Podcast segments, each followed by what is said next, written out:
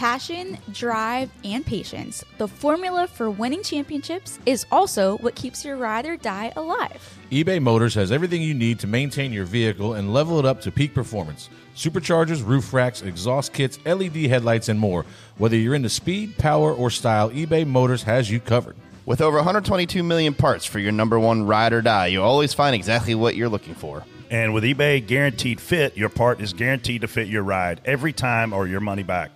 Because with eBay Motors, you're burning rubber, not cash. With all the parts you need at the prices you want, it's easy to make your car the MVP and bring home huge wins.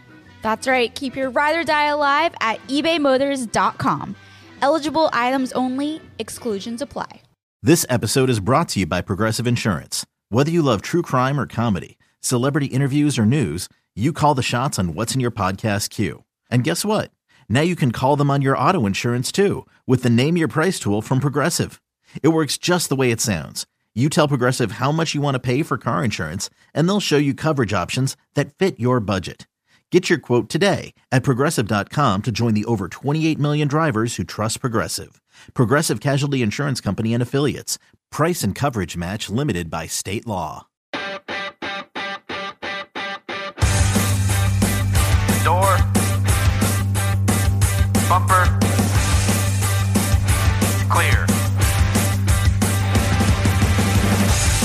Hey, what's up, everybody? I'm Freddie Kraft, and today on Door Bumper Clear, presented by OfferPad, we're back from the inaugural Cup race at Gateway with a lot to cover. We'll talk Denny Hamlin versus Ross Chastain, Ty Gibbs getting spun by Jesse Iwuji under caution at Portland, the safety crew response time in the truck race, and much, much more. Jason, let's roll. Nobody's listening, but I don't care. I'm on an episode of Door Bumper Clear. Hey, everybody, I'm TJ Majors, inspired of the six cup car, the one truck this weekend, another full house. Did you have to read that off the paper? It's not even on here Just now. to make sure you got that It right. looks like you were It's- it's not even on here. it looked like you were intensely reading who you are and what you do. TJ Brett- forgets who he's responsible Brett. Griffin, a spotter for Kaulig Racing, stole a 13th or 14th place finish yesterday. And uh, man, Freddie, you had quite the day. I did. I was uh, backwards twice. Uh, just ran awful after that. Uh, what's up, Freddie Kraft, Spotter, Bubba Wallace, Derek Kraus this week. Uh, yeah, I don't know. We got. Why were you backwards? We got well. Twice. Um, Chase spun out, or Chase got spun out by this guy Ross that wrecked. I don't know everybody. Um, and we checked up for the wreck, and and the twenty one car that was behind us didn't. No way. Um, believe it or not, he has had a habit of that this year. A little bit. Is that bit. three weeks in a row? Uh, I know. I don't know. If maybe Texas? three weeks in a row. Texas? for sure. Charlotte. Did he wreck at Charlotte? I don't remember. That sent one. Buescher into that wreck to flip him. Oh, that was. I didn't remember that was him. I, Yeah. didn't, I was gone. I was sleeping by then. Uh, he right. also earlier when we wrecked you when we spun you at California, you remember he was the one that came in and cleaned us out like five minutes think, later. And do you think I forgot? yeah, like like we were all gonna be fine after that, and then here he comes and just wipes us all out. You- you- yes, I remember that very well. Yeah, so, um, so Bubba was on the golf tour with the guys, and then him and Denny had a spat, and, and Denny kicked him out of the little no, men's that was golf that, tour. he was got kicked out of the basketball league. oh, Oh, the basketball still on the golf league. So, so Yeah. he and Ricky aren't buddies anyway. Well, they, I mean, they were buddies. Used to be. Uh, when the deal with Ricky, which I think we talk about later, so we'll wait on that. But uh, we just got Ricky turned us around, and then But why did he wreck you? That's what I didn't understand. well, it's a topic in the show. Yes. so Oh. we're talk about it. when you read it next time. I, You know I that can't read. You know that sheet you just blame me for reading. You should Well, try reading. right. the- I can't read. You should try reading the damn thing. Um, but yeah, so it was a long day. We just hard to pass, and and I think we, I think that we our car was pretty decent to start the race, but when we got turned by Harrison in that Elliott deal, we really weren't the same after it. I don't know if there was damage or not, or if we just got because we were in the back, couldn't get you know any track position back. Track but- changed a bunch too. If you lose track position, yeah, it was over. Like it didn't matter what you were doing. So uh, that was unfortunate for us, but yeah, just not not an ideal day. What's up, Casey? Hello, everyone. Back from Indiana Midget Week. Thank you to everyone who came in and introduced, introduced themselves, and thank you all for listening. Of course, Jason. Director of Content Jason Schultz here. Great and powerful oh, Oz. jeez, oh man, Yep. so how was St. Louis? changing the subject. St. Louis was St. Louis. awesome. I made a friend. I think you all made a friend based on the videos that we saw. So this was actually in my spot off for St. Louis section, but since Freddie brought it up, I wasn't. you're going to talk about, I wasn't going to bring it up, but Freddie was. Well, we can't go into much detail. Freddie was attempting to get an Uber, TJ, and a random person showed up and asked to give him oral sex in the middle of the road. this this happened, okay? this is everything but videoed. A, a very well respected person, as far as the way they were dressed, showed up and just out of the blue offered Freddie oral sex. So, Uh, like, like, is there well, a catch or? yeah, how was no, it? Freddie said no. I went back in the bar. Fucking Uber. I'm just go back in the bar. I ran like I didn't know what to do. Yeah, you, there's no telling Uh, what you, don't would know. You don't know. You don't know. I mean, I didn't know what to say. I didn't know what to do. What term was actually used? Like, just walk up. Wasn't like a hey, what's up? You're hot. There was a little bit of small There talk. was a little small talk, like "How's your night? What are you up to?" And then the third question out of their mouth was, Can I give you a Apparently, they really liked what you were doing that night. So He was dressed super cute. I "He will give him was." that. I mean, he was. Dressed. I'm dressed talking about nice. Freddie. Freddie was dressed super cute. I don't know about the other person. If we didn't get canceled before, we are definitely getting canceled. We're flirting with it right now. so St. Louis, uh, it didn't blow, Jason. It was actually a pretty good race. are we allowed to say that? Probably not. Oh, it was. Hey, look, man. Uh, a lot of effort went into what those guys pulled off, and I know we're going to talk about it in a minute. But just I give the track staff an A plus plus plus plus plus because I was there a couple months ago, and that place looked awful. I mean, it looked absolutely terrible. And to pull off what they did in, in a short amount of time, they completely renovated. You were there a month ago, two months ago. And you didn't go check the spotter stand for us. I well, mean, the spotter stand I thought would be on top of the building. So where but was they it? They moved it. It was in the top of Um, the grandstands exiting yeah. turn four. I was gonna I, that like. I like to disagree with Brett, but this um, facility was awesome. I mean, uh, the way they and honestly, I was super worried about traffic, and I think they had that nailed. Whatever they did, I think they had it flowing. I know that we got jammed up a little bit on the way in, but when you're bringing that many people into a race, it's going to happen. You're going to have some traffic getting in. Uh, to me, anyway. Yeah, well, everybody shows up at the same time. The only the only negative from the weekend from to me, you know, as far as the track wise and all that stuff, A plus for everything they did. The the buzz, the atmosphere there, awesome, super good. And um, was the spotter stand? Like I don't know, if, I didn't see it on the list here. Pretty pretty hard to do. Pretty hard to be a useful spotter at that place. Brett, you mentioned that there was one thing you would change. Is it the spotter stand? It was a spotter stand. So TJ, the rumor was going around on the spotter stand that TJ was consulted on the decision of where to put the spotter stand. So I asked TJ on Saturday night, was that the case? And he said no. So we had a prominent team figure within NASCAR ask NASCAR who determined where the spotter stand was going to be. And what they tell him? They said that they consulted with veteran spotters. So who the f- are the veteran spotters? Because I've been up there longer than any of y'all, and it wasn't me. Yeah. I mean, you've been up there a long time, and if it wasn't you, who was it? I They I just mean, learned on the show I, not to give I, you put it in our advice. spotter group me looking for answers of who. And if there's anybody in here that did it, nobody, nobody think- in there.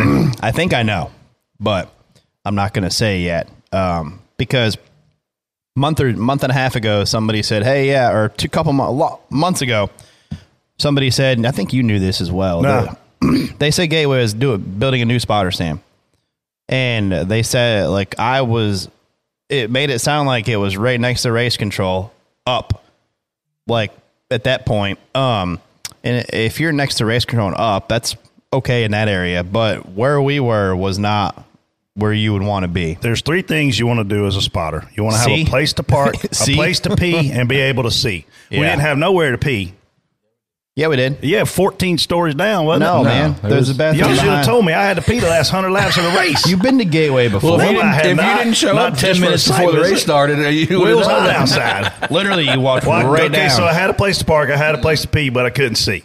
I couldn't Okay, see now- turn one. I couldn't see now turn four. And listen, here's my issue with the whole thing. The reason we couldn't see was man-made. Like Yes. it wasn't. It was not because the spotter stand. I mean, the spotter stand was too low, but The reason we couldn't see, and I'll post pictures of it, is because they put stages in the middle of turn one and two that Yeah. blocked the whole racetrack. There was a tent off of turn four that blocked half the racetrack. Like the, the, That, and I, I will say this about that tent. When the wreck happened where y'all all ran over each other, when Ross wrecked nine, I could not see where I was standing the top side of the track. So I can't, I don't know whether or not to say go high or I have to base it on being able to see 40% of the racetrack. And I had a guest in my suite yesterday. Her name's Nicole, and she was basically saying, stop about not being able to see. And I said, okay, let me hand you your laptop and only 70% of your laptop work for all week because all you want to do when you show up is be able to see. And they took that away from us. It was too low. The vantage points were terrible. The and stage and in one and two was really bad. really bad. I mean, you literally just lost them. Yeah, you could- you actually lost your can't, car. You can't put us in that position because we're going to look like a bunch of idiots if they start wrecking and we say the wrong thing. Yeah, we had the like so there was a lot of contributing factors here. We had a Pocono style turn one where we were too far away, too low, so you had no depth perception into turn one. They built us a countertop that was about chest high, so you lost the opportunity to lean forward because the thing is against your chest. Um, and then, like you guys said, there's on Friday or Saturday for the truck race, there was one stage in the middle of turn one and two. When we came back Sunday for the cup race, I'm assuming it's where Nelly and Duggar played on Saturday night. They had constructed some bigger stages. I think they were there, but There they were weren't raised up. There Yeah. was two more stages that they tried to lower. They did lower them from the pre-race deal, but it still blocked the entire bottom half of the racetrack. And so from the entry to turn one to at least like the three quarter mark, you could not see any of the bottom lane. It was very challenging. Yeah, I mean, I'll I'll post the pictures on on Twitter. There, there wasn't. There was not. Uh, to me, there wasn't a level of comfort to do your job. No, and no. that and that's like when you start when you're not comfortable how you're or where you're spotting from. It just makes it. Here, here's hard. what I'm going to say. Whatever spotter or whoever they consulted with and whoever made this decision to put us there are all a bunch of idiots. Yeah. That was the worst spotter stand in the history of NASCAR. And I thought Indy was bad in the middle of COVID. Yeah. It was way better than that. Yeah, like there's I, I'm I'm Indy, I'm Phoenix are the worst ones, but that one is Imagine an offensive coordinator showing up for a football game and only be able to see 60% of the field. Yeah. How mad is he going to be? He can't see the end zone. That's all. Yeah, I mean, like that's that's what we basically encounter. But anyway, St. Louis A plus plus to the track staff. Um, and speaking of racetracks, we got Bristol Suites, the ultimate Bristol experience going on sale, right, Jason? Yes, the ultimate experience on sale now for Bristol this fall. Playoff race last year was very exciting. Harvick and Chase Elliott. And Bristol's loud, so being in a suite in the summer still. Be here's nice. my favorite part about these suites is, and I look, I just had a suite with 30 people in it this weekend. Casey's in a lot of suites.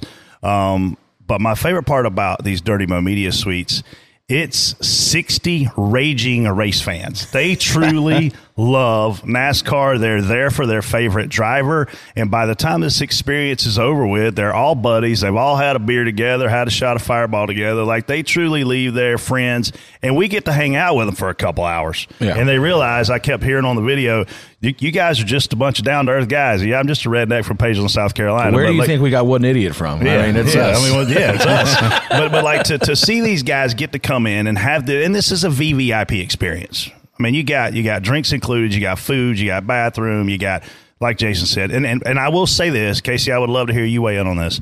Of all the suites that we go to, Bristol is my favorite suites in the entire country because the glass is seamless. There's no bad vantage points.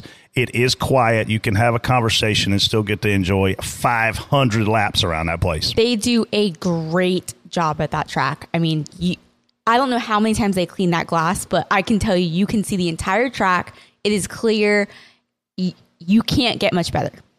Uh, like you said, like I've obviously helped you with some of the, the Nutrien Ag suites and stuff like that. And a lot of times when you go to these sponsor events, it's their first time there. You know, it's the first there. Oh, this is my first race I've ever been to. You know, they're not like Brett said, raging NASCAR fans. So it kind of not that it dulls the experience at all, but like you're you're kind of you know we were talking about somebody in the suite last time. Um, well, you guys weren't there, but uh, that was their first race. Like she wasn't a big NASCAR fan, but because she was around everybody for that event, now she loves it. Um, but yeah, like the just the fact that you're in there with race fans that are like minded like you. Uh, probably willing to do some couch racing and do some arguing on the on the. Y- y'all gonna think I'm crazy. I think this will be the second hottest NASCAR ticket of the year. I think the Daytona 500 in general beats anything that any of us can do, but I think this ticket for this race is the freaking second hardest thing to get in our sport once it goes live. And it is live. The Bristol Night Race is on the verge of being one of the crown jewels. I mean, it's if you're, it's just. I mean, it's Bristol. Everything's right there. There's not a bad seat in the house. Um, I, I like like you said, you get to go in there and hang out with people and and with the just rowdy bunch, man. Like rowdy. I love it. yeah, and it, it, it's fun. I mean, uh, like everyone that's been to these experiences is left with ra- raving, you know, reviews. Love it. So, and it, it's just cool to see them come in there and get the experience and and and enjoy the trip, you know. And Well- so, Tickets go on sale today. Today they're out. You can Yes. buy them now. Buy them quick because they will definitely sell out. This is probably the best race of the year. Don't want to miss it. Speaking of best things of the year, did you guys listen to any of the Mayfield Dale Jr. stuff? I have not yet. I have Man, listened that to Dale. Jr. download with Mayfield, I'm two and a half hours into this thing. Yeah. How long is it? No, it's two It's parts. two-parter. Um, and man, like you're you're intrigued by a lot of it, and some of it is like you're reading a fiction book. You're like, dude, you're so full of right now. But when you you look at that, like, I'm telling you right now, this is probably my favorite Dale Jr. So download. I've I have not to. listened yet because I want to wait for the second part to come out so I can kind of listen. Probably Binge this listen. week on the West Coast. Yeah, I'll do it to the West Um, Coast. But so I've been of the of the opinion that he's full of for a long time. You know, like just kind of, you know, just that was my opinion. And I seen an interesting interesting tweet from Davis saying that this part two that he says some stuff in part two that really makes you consider the fact that maybe he's not. So uh, we'll see. I'll be interested to listen to it. One more Dirty Mo podcast. Speed Street, our IndyCar podcast, had its first episode on Dirty Mo last week. It's entertaining. Conor Daly is a hoot, and Joey Molinaro does a, lot hoot. of those impressions. I impressions. didn't know what he said right there. A what? A what? Conor Daly. Oz said Conor Daly is a hoot. He's very fun. They were talking about the after party Indy 500 and the dynamics of the different drivers having after parties, and that was like crazy. It sounds like an worked. award show deal. Like Did you has get invited to the after parties? No, we were way too tired by that point. Way too So tired. next year, next year we got to get on that list. Yeah, we'll go on the list next year. Why don't we take a week off after the 500 and do that type of stuff? Yeah, I agree. I agree. Daytona 500 winner can go on. The rest of us can go to Razzles and like the old days. yeah, Yeah, you know. Yeah. So go subscribe, follow Molly Speed Street. They have shows every week. Uh, IndyCar race was yesterday at Detroit. It was pretty good. So It was check a great weekend of racing, period. Oh, like, I mean, it just was awesome. AJ Allmendinger. I don't think you were going to say that if you were in Portland. Oh, I wasn't in Portland, oh, thank Oh, thank goodness. God we 'Cause were not in it, Portland. Oh, it my rained gosh. and they make you spot in the rain. But man, that So race, miserable. That race was awesome. I mean, AJ Allmendinger, that's probably one of the biggest companies. He wrecks before the race even starts. Who does Yeah, that? so I, I He tears didn't the see car the up. beginning of the race. So I got down there. A little, what happened in the beginning? he ran off the track before they even took the green. If you Screwed his look- car if up, you had to come at- in. If you look at the picture of the field taking, you know, they always snap a picture of the field coming to green. Like half the field's not there because AJ wrecked and they all had to like scatter behind him. So like, there's only like 20 you wrecked cars coming to the green? coming to the green. He wrecked before the race even started. How He does went that? during the race too. How does oh, that- like Twice. three times. If he does not come back and win that race, he is by far the what an idiot. no, of there's a guy that did some other in Oh, that race. That's don't gonna worry, hurt we will cover that later. But you you expect that from the other one. Yeah. You don't expect this Okay, from what I me. said to him. I said so ha- one of you guys said that that race was awesome. The others said that it sucked. What, I didn't say it sucked. Well, I think he's insinuating it would have sucked had we had to be there and spot in the rain. I'm saying yes, like Okay. it would as a spotter. I mean, they were in the rain. Nobody. It's not fun. We spotted a race last year in pouring rain the entire time. How much fun did you have? None. You probably weren't well, there, I, were I. I enjoyed the Roval race that we did uh, because we won. I did that with Yeah. AJ, and that was a hurricane for How much three fun? hours. COTA was a downpour. Oh yeah, that was terrible. It was- I was COTA out was of there bad. pretty early though. Oh my god, I was there the whole thing, and it was miserable. do you see us? Uh, yeah, it was great to watch. I mean, couldn't turn it off. Anytime a track goes from dry, from wet to dry, wet to dry, and you got Xfinity drivers out there, it's going to be a hell of a show. Do you guys see them going back to Portland after Brett? After your comments last week, with, Look, it's it's a phenomenal racetrack. Just economically, it sucks for the teams. No, no other way Even around two that. weeks off, it's still Especially to go out there in the rain and then not only have to do all that traveling, but now half the field is destroyed on top of it. Like, ugh. no, it's hurts. more than half. I'll bet eighty percent of the cars There those wasn't cars. a car. I mean, I was No, talking yeah. about destroyed. There was very little that didn't have any damage, but AJ's car looked like he had raced Bristol and Martinsville in the same car. The right rear was torn completely off of Exactly. it, and he wins the race. Biggest, I think it's the biggest comeback win in NASCAR history. One of those restarts, I looked back there, and the guy running third had smoke billowing out of both front, both sides of the cars, and still digging. And then flies to St. Louis and races the Cup race the next day. Right. That is insane. top ten, right? Yeah, and ran 10? well. Yeah, Yeah. Well, before we head into spot on, spot off, um, TJ, what in the world happened to you during the truck race with Hailie Deegan and Stewart Friesen? I don't like. This is a way bigger deal than like. Did this get blown out of proportion or something? I have no idea. I don't know what happened. I mean, Broadcast didn't really cover it too much. people, I just saw on Twitter a few people, people were keep asking me. on You're like second, not the second person. There are multiple people were like, "What happened in the truck?" We come off of turn four and we slid up a little bit. She pinched Stewart a little bit into the wall. It was just, it was basically a Logano Byron off a turn two at Darlington. I mean, it was that, and he got mad. Um, caution comes out. he runs up there. It wasn't from that. The caution came out for something else. He runs up there. He's trying to run into the grass down the back stretch. His spotter's down there yelling at me for no, like I'm like Rick. Who- who's the spotter? oh, it was Rick. Mister Rick was really mad at me, and I'm like, she just slid up a little too high. I don't know what you want me to tell you. I'm sorry. Um, and then his guy goes and just fences the seven late in the race off of turn two. Oh yeah, I talked to Rajah yesterday. He said that Stewart definitely stuffed him in the fence. Yeah, but that's that's okay.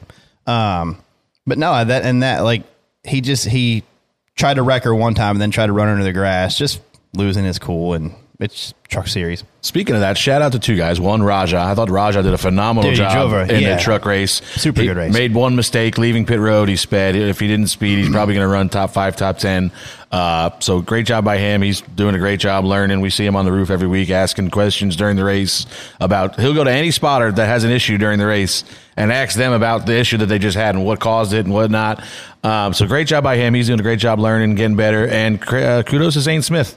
Uh, good job yesterday. Kind of ran his own race. Off to a rocky start by spelling the boss's name wrong in the thank you tweet. But I don't think that was him. from somebody, somebody in the Zane Smith team was off to a rocky start by spelling Brad's name wrong in the thank you.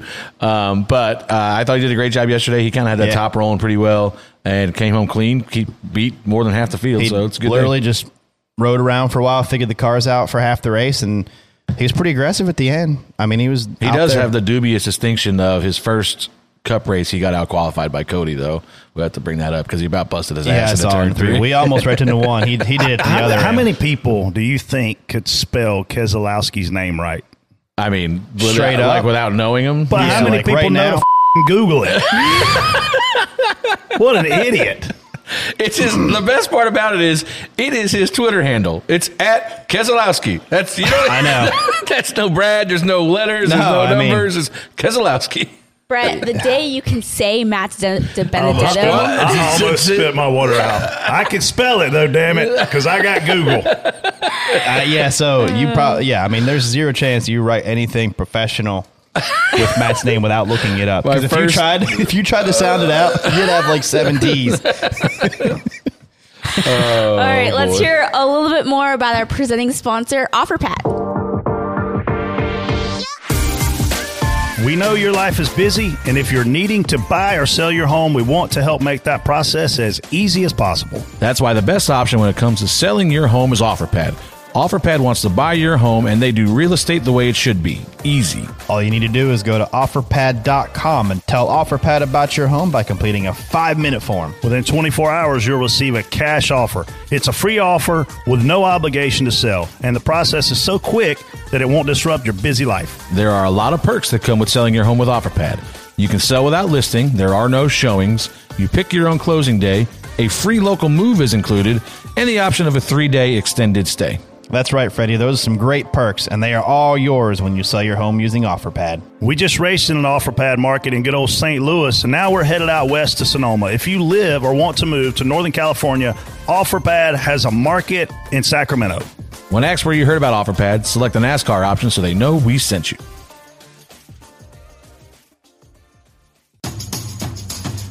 Spot on, spot off. It goes like this.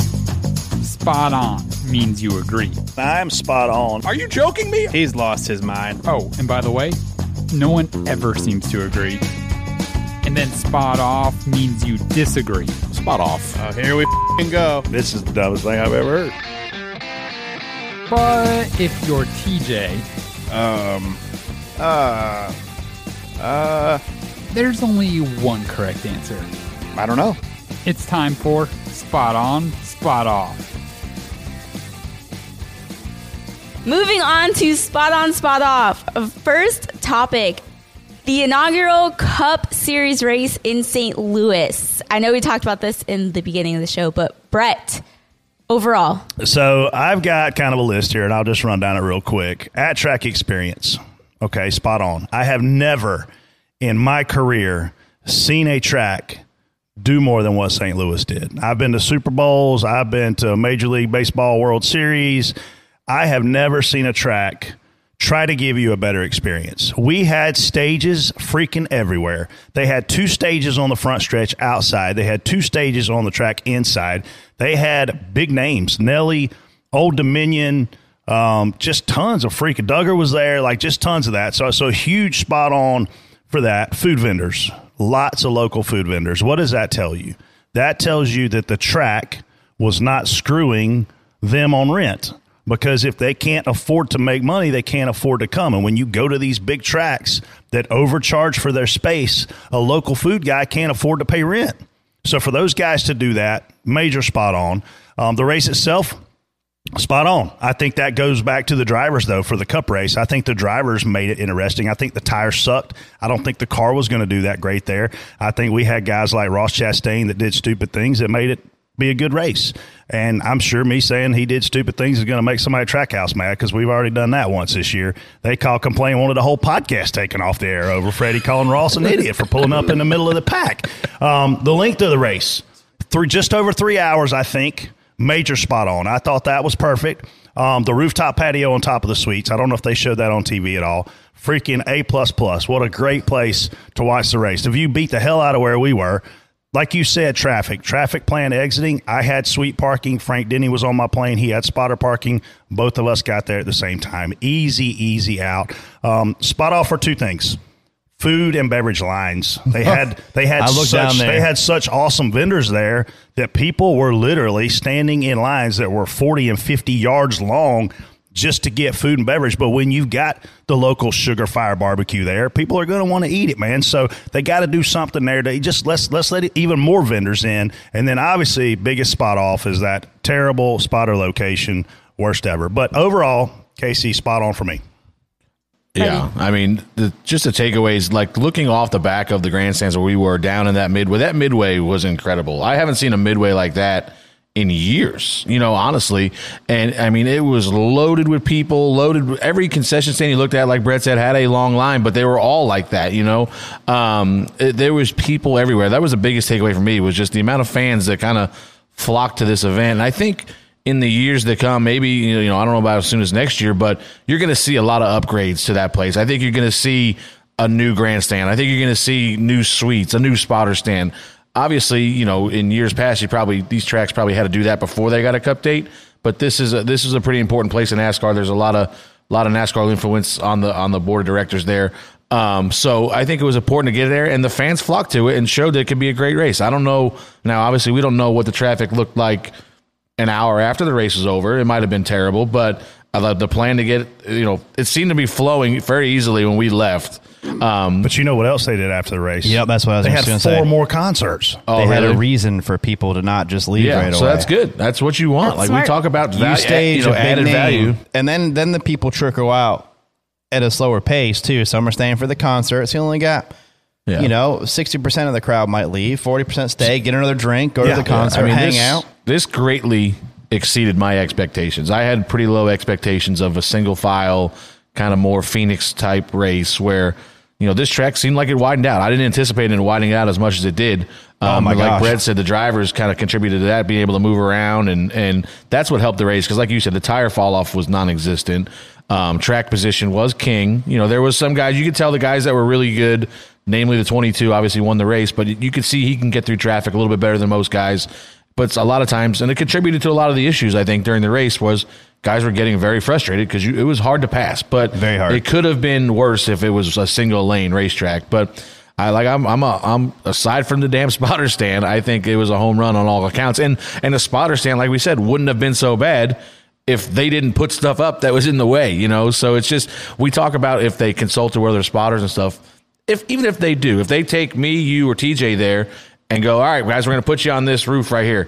And we got there and there's nothing around. Oh, great. It's gonna look fine. It's fine. going to look fine. Yeah, that'll Yeah. be fine. Then we get there all of a sudden and there's this big tent and two stages over here. Like, well, wait a minute. When we talked about this, that it wasn't there. Like, so if you don't look at it with all the stuff that's going Can't to tell. be there, you can't tell that stuff. So, um, you know, like I said, I'm sure they're going to make some steps to fix it. I mean, we've reached out to our, our people in NASCAR, namely poor Kip. He gets beat up by the spotters sure. a lot. I tried to steal his pace car this weekend. I saw that.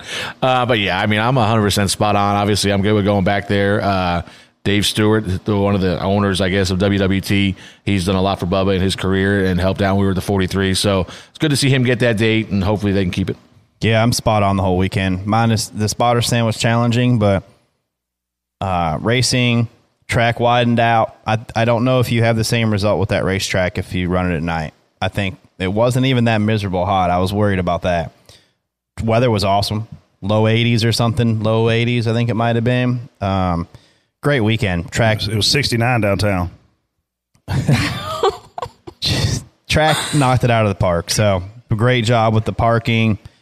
Um, that little tunnel out of three and four, out of turn four, flow like they got that down. You don't might wait a minute for one lane, then they send the other one. There's people that can walk through that all the time. Uh, I, yeah, home run. Great. My my only regret from the whole weekend is I didn't get to see the Nelly Tim Dugger duet. Like if I that thought you were gonna if say that happened, something You else. didn't agree. God no, you, you have second thoughts about that, aren't you? no, not even a little. I, I think two big statements were made this weekend, and and the biggest one is this track. Listen, when you hear about TV money as a fan, when you hear the word TV money, the majority of the money goes to two entities. Those entities are the tracks and NASCAR. That's who gets the big rake. Okay, the majority of tracks that we go to they don't seem to be reinvesting in their facility, right? So I give them a huge A plus for actually spending some freaking money to make the fan experience awesome all weekend. But if I'm Steve O'Donnell with NASCAR, who is over all the tracks now, he just took that role I think a month or two ago. He went in above Chip Wile. If I'm those two guys, I'm going to sit down and I'm going to go to this racetrack and I'm going to say, show me the economics of what you did. Because obviously the track still has to make money, right? But if you sell seven or eight million dollars worth of tickets and then you got the TV check coming in, how much money is the track making? It's a lot. But what they reinvested there compared to what we see NASCAR and SMI do, it was unbelievable. But they need to go sit down and collaborate with these guys and change the model for these other tracks. There's no way Charlotte Motor Speedway, that's been paid for for a hundred years, should look like it looks compared to what St. Louis pulled off in, in a couple months. My que- where was Victory Lane? Front stretch? I believe it was on the front stretch. I think yes. they did it on the front stretch. That to me, at a short track like that with the crowd that close, Home run. dude, perfect. So home run for Gateway. I mean, that awesome, awesome uh, experience all weekend. Really. This show is sponsored by BetterHelp. We all carry around different stressors, big and small, and when we keep them bottled up, Brett, they can start to affect us negatively.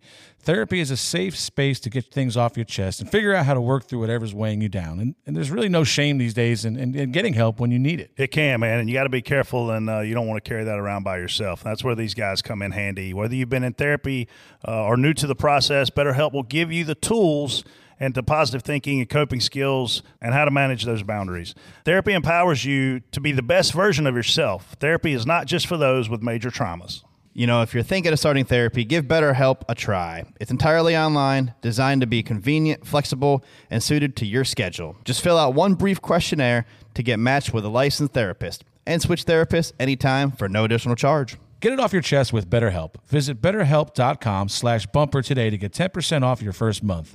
That's betterhelp, H-E-L-P dot com slash bumper. Next topic Denny Hamlin versus Ross Chastain as Chastain wrecks Hamlin, and then Hamlin costs Chastain valuable time on track multiple times. TJ, spot on, spot off. I mean, this isn't the first time this year.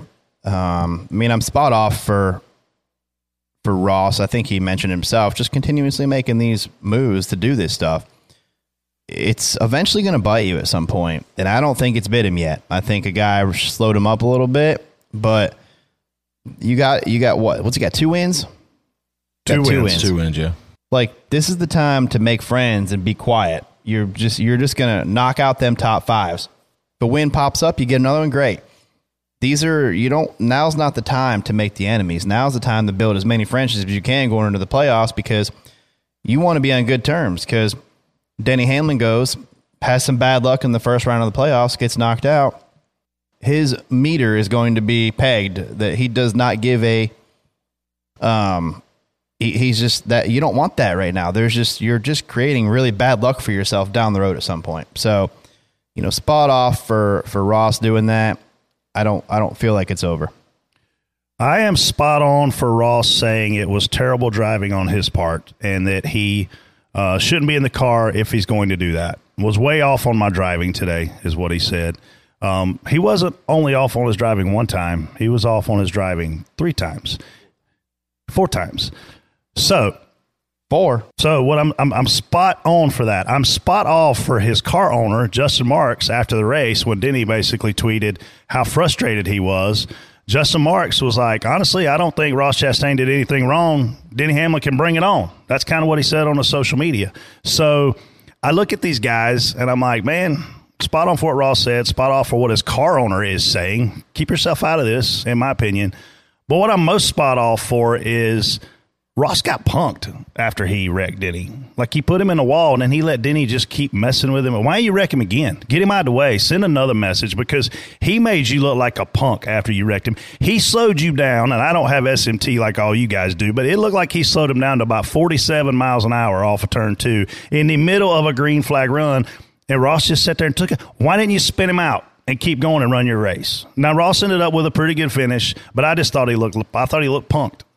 Yeah, I mean the the it looked to me yesterday like the Ross Chastain don't give a tour made a stop in St. Louis, and that was good way to look at it. That was he. I mean, he flat out wrecked Denny. Like that was brutal. Like he. I mean, it looked to me like they were getting frustrated racing it. around each other. I he just it. wrecked Denny. Like run him over and went on to wanted to. Uh, Chase I don't think Elliott he meant for it to be that bad, but it did end up being that bad. Chase Elliott, he just, you know, kind of put himself in a spot where he didn't need to be, turned Chase around off of four. He launched Logano into three, bottom of three wide, just ran him over, launched him in there. Did the same thing to the 34 late in the race, just got on his bumper into Ooh, three. and you don't wanna mess launched with- you don't wanna mess with Launched McDowell. him in there. So now Why you've is got that? McDowell will wreck your ass. You've got As far three as put 'em on a guys. hood. you guys, you've got three guys there, the 11, 9, 22 that you're going to be racing against in the playoffs. And then you've got a guy that's not going to, or he, I mean, essentially, he may make the playoffs with a win somewhere, but right now he's not a playoff team. Um, so, I mean, uh, these are guys, like you said, are these the guys you really want to mess with and, at and this don't point? forget about AJ Allmendinger, who you wrecked to win COTA. yeah, like, I mean, there's, Yeah. I mean, like These you are said- guys that when they get to you, they're going to be tough in the playoffs. Some of them are going to be very can go make deep runs in the playoffs. These are the guys right now that when they catch you, you're already ahead of them. You got two wins. When they catch you, it's the a race you can you know they They'll just remember. go, just go. I mean, this is where you build that friendship. yeah, I don't, so we're not, where I get, like, Denny, of course, said that they're not even, you know, which, Well, it wouldn't matter what Denny says. You're going to say Denny does. Well, no, but, but, here's my point. Like he, he's, I mean, we're gonna have a hard time here because he said he's gonna get them. You know, he said, you know, made comments about the only way to get this message to these guys is put them in the wall hard. Um, and what do we say on here all the time? If they say they're gonna do it, chances are they're not. So we'll see if he can prove that theory wrong. But you know, I, going I back, think he proves it wrong. going, he might. I mean, it's it's very possible. I, there's very possible, good possibility. Any of them guys yesterday can prove that theory wrong. So if we get to the last, we get to Phoenix. Write this down, Jason. If Denny doesn't ever do anything, we have We have to. you, Well- you, you guys uh, be ready to handle this. Then Are you surprised NASCAR didn't do anything besides say NAS- three times that Na- you should stop doing it? They well, they said only said it once. Yeah. Um, but I don't know where I stand on that because it's like you know something wrong is going on, but you're going to let it go, or at least make the comment that you're going to let it go once. And they told him, you know, all right, Denny, you made your point. Which who are they to say that he's made his point? Like he just got wrecked. You know, his Yeah. his car's wrecked, and I now- don't feel like he felt like he made his point. no, yet. and I think he's it, it expressed that on the radio when they told him that you've done that because I think Lambert relayed the message of, all right, they said you made your point, and he said, ha, no, no, I have not made my point yet. Like I was like a kid on the morning of Christmas. Every time they called each other, I was like, "All right, here he comes again. I can't I know. wait." So do you think that NASCAR should have not even made the comment and just let them keep going, Freddie? I, I yes, I, I don't know if you. If, listen, if you're going to turn a blind eye to it, then turn a blind eye to it and ignore it because all you've done now is put out there in the world that you're watching this happen and you're okay with it. Like, okay, like we saw him run them all over the place, obviously, the first time. And NASCAR saw it because they said, You've made your point. And then what he proceeded to do was run him all over the place every other time he passed him, and NASCAR still didn't do a thing about it. It really pissed me off because we're I can't we already can't see a quarter of the racetrack and now I gotta watch him? Now I gotta watch you and my car. So what was going to be really interesting, and I wish that I don't know if Danny knew this or not, or but after the nine put the one on the wall. First of all, the nine sends the one up the hill, and I thought it was Denny because it was they were both in the back, and I just assumed I saw the one take off because it was like right behind me, so it was still in my peripheral, and. I, I saw him go up the hill and I just assumed it was Denny. So I look back to like look find where Denny's at, and it's not Denny. It was the nine, and all of a sudden because we can't see him, Denny comes out from behind one of these stages and just dri- like side swipes the one on the way by. It was like a triple threat match in WWE. but so that's what he gets in front of him now. He's got damage from the chase wreck, so he's on the DVP clock, and Denny's blocking him. And if Cha- Ross had one more lap, if if Denny holds him up for one more lap, Ross is out of the race because he can't make minimum speed behind the eleven. He- This that- is when I'm talking about Ross Dude. being punked. yeah, oh yeah. if he imagine if he actually accomplished that. Uh, could you imagine? No. Like, like, that would have been the funniest would- thing in the history of the sport. So would NASCAR give him another lap because he didn't no, get the they chance better to not. show They it? better That's not. They parked me last week for it. Yeah, you have three laps to make minimum speed. You don't do it. You're you on don't the trailer. do it. You better you better be on the trailer like we were. So you know, I, I was I was praying. He I just could've wanted to the see that gas pedal. situation. I was literally on Channel Two talking to Chris Rice, going, "These they're not at minimum speed out here. and I gotta park them." I'm la- I'm telling you, this was the best thing to happen all Listen, weekend. for, for for me, the thing that I don't uh, like this whole deal, I thought was you know Ross wrecked Denny. Denny's like messing with Ross the rest of the day because he's like miserable. But when when Justin Marks comes out and says my guy did nothing wrong, his view must have been worse than ours. I don't know how that's possible, but uh, like I know we couldn't see it, he really couldn't see if that's the case because I mean he literally wrecked Denny, flat out wrecked Denny, turned the nine, ran over the twenty two in a three wide situation, ran over the thirty four, almost wrecked him. Like, listen, he was and Ross for, for Ross to get out of the car and go, I drove like an ass today, and then the car and go, ah, he did nothing wrong. It's fine. Like I don't. I don't buy that. He's got his guys back. I get Yeah, that and I part. get that. But here's where here, we talk about this with uh, Ty Gibbs earlier in the year. You say can't wait. You respond to Denny's tweet that says, uh, you know, Denny's comments that say you're going to wreck Ross, and you respond can't wait. Are you really saying you can't wait? Because is this what's going to happen when somebody? I mean, somebody, whether it's Denny, whether it's these guys, whether it's AJ, Ross has pissed off a lot of people. At some point, somebody is going to pay Ross back. Are you really going to sit there and go, "It's okay, that's fine, it's it's good hard all? racing"? What if they all just have enough of it and just do it in like three or four consecutive races? Yeah, I mean, In, in he can't playoffs. wait. In the He playoffs. can't wait for it. They said it yesterday. I think uh, I think Justin Marks is a awesome dude. A great. He's done a lot for the sport here. He's As done an- a lot. He's listen, owner. he's done more in a short amount of time than oh, anybody in lot NASCAR I've ever seen. I mean, you look at Michael Waltrip Racing; they come in and struggle to get up and running. Red Bull, sixty million dollar budget, struggle to get up and running. Obviously, Justin's in a unique situation. He bought an existing race team, but Chip Ganassi Racing was never relevant Yeah. in a championship conversation. They had the best He's driver in the world, and they He's barely won multiple races, multiple years. Yeah. So for Justin to come in with his leadership and to do what they're doing, it's impressive. But as an owner, you have to mature. And realizing that sending that tweet out was stupid is part of the maturity process. I, and I'm. I think it's cool that he's got his drivers I, back. I agree. And on top of that, I mean, if you look at what he's doing, bringing in like international drivers, and you're like, he has done more, like you said, than anybody. And if he has an opinion on it, there's obviously more, more than you're not realizing. Now, That listen, you're not I am all for Justin Marks. I'm all for everybody over at Trackhouse. I think what they've done is incredible. And if he really, truly can't wait, and somebody, if Denny goes out there and wrecks Ross in the first round of the playoffs and knocks them out of the playoffs, and he don't say a word about it, kudos to him because that's what he's setting himself up for here. He's saying yesterday, well, everything that Ross did is fine. If, when it comes back to Ross, you better have the same opinion. Another day is here, and you're ready for it. What to wear? Check. Breakfast, lunch, and dinner? Check. Planning for what's next and how to save for it? That's where Bank of America can help. For your financial to-dos, Bank of America has experts ready to help get you closer to your goals. Get started at one of our local financial centers or 24-7 in our mobile banking app. Find a location near you at bankofamerica.com slash talk to us. What would you like the power to do? Mobile banking requires downloading the app and is only available for select devices. Message and data rates may apply. Bank of America and a member FDIC.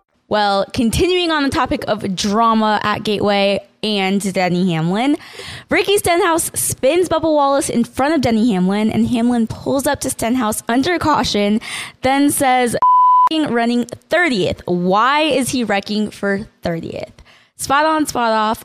Freddie. Spot on for the boss. I, I, I, we were trying to get going again, and I look up, and we got rolling finally down the front stretch, and I look up, and Denny's got the 47 hemmed up against the wall in one and two, and I'm like, oh, I just realized that he was right behind us when that happened. Uh, but listen, this was a product of two guys having a miserable day. Um, Ricky ran dead last for pretty much the entire race. I think Cody, Cody Ware drove by. Cody Ware run around him one time. Um, he was having a bad day. Uh, and then we, this is after we had gotten run over by Harrison. So now we're in the back. We're having a bad day.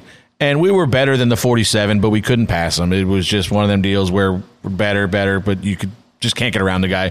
So we finally got underneath him in one and two, and Bubba kind of ran him wide off of two to to get the spot. You know, we were three quarters of the way clear, and Bubba kind of just kept moving up to make lift, you know, make Ricky lift and, and get behind us.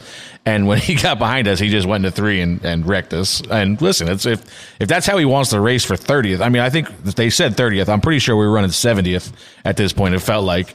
Um, you were right but, behind me, so I agree. But, but I mean, it, listen, like Danny says, like we're we're literally running probably 28th and 29th or something like that. Like, I don't know that we need to wreck each other for that. But listen, if that's the message he wants to send and that's what how he wants to go forward, I mean, these guys race each other hard a lot, and we, we usually find ourselves around Ricky pretty often. So it's not the first time this has happened, but yeah, this is the second week in a row we're talking about something that Ricky Stenhouse did that we didn't necessarily think was going to be beneficial to him. Last week he's MFing one of the best drivers in the field, who also is his manager.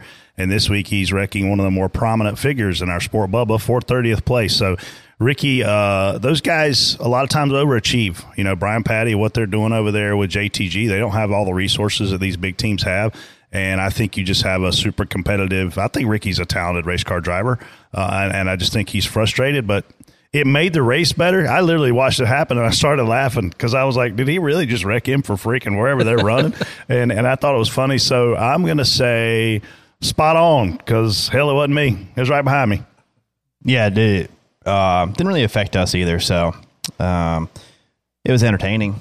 So I, you know, I'm spot on for it because it just adds another topic to our sheet right here, and it's good to good to have topics. So spot on. it's always topic. fun when you can like I had the opportunity to tell Bubba, oh, he's gonna wreck you. Like you know, like it's not like yeah. it's like you see him coming from two back, and he's like, ah, he's wrecking you. Brad made a couple comments. so what did Bubba say after he got wrecked? Uh, he didn't say he did not say a word. Bubba is very good about like he won't. He did say something later that we won't get into, but uh, he he's very good about not like the. Now when Harrison ran us over, he got real mad. He says, "Son of a Harrison, not again, because this is you know this is a continuous thing with the twenty one. But you know when he when Ricky wrecked him, uh, Booty had to say something and to, to get a reaction out of Bubba. But yeah, Bubba didn't say a word when it happened.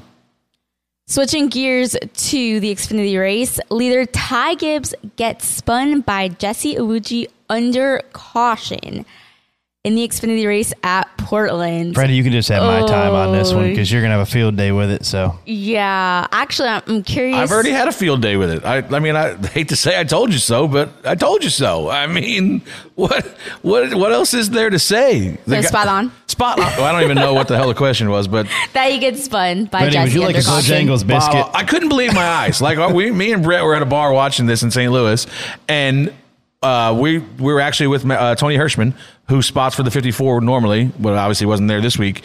And the camera cuts to the 54 stopped on the racetrack, and I'm like, we're like, whoa, what happened? He must have broke, uh, you know, transmission, something. Like he stopped, and then he took off, and we're like, oh no, he's fine. I don't know why he stopped. And then the, replay, the replay pops up, and you're like, oh wow, somebody ran him over. At this time, I still don't realize who ran him over. And then it, it comes into my screen, and I'm like, no way. Um, I'm are we serious now? Like this is this has gone too far. And I just looked at Brett. I was dumbfounded. I looked at Brett and I was I didn't know what to say at that point.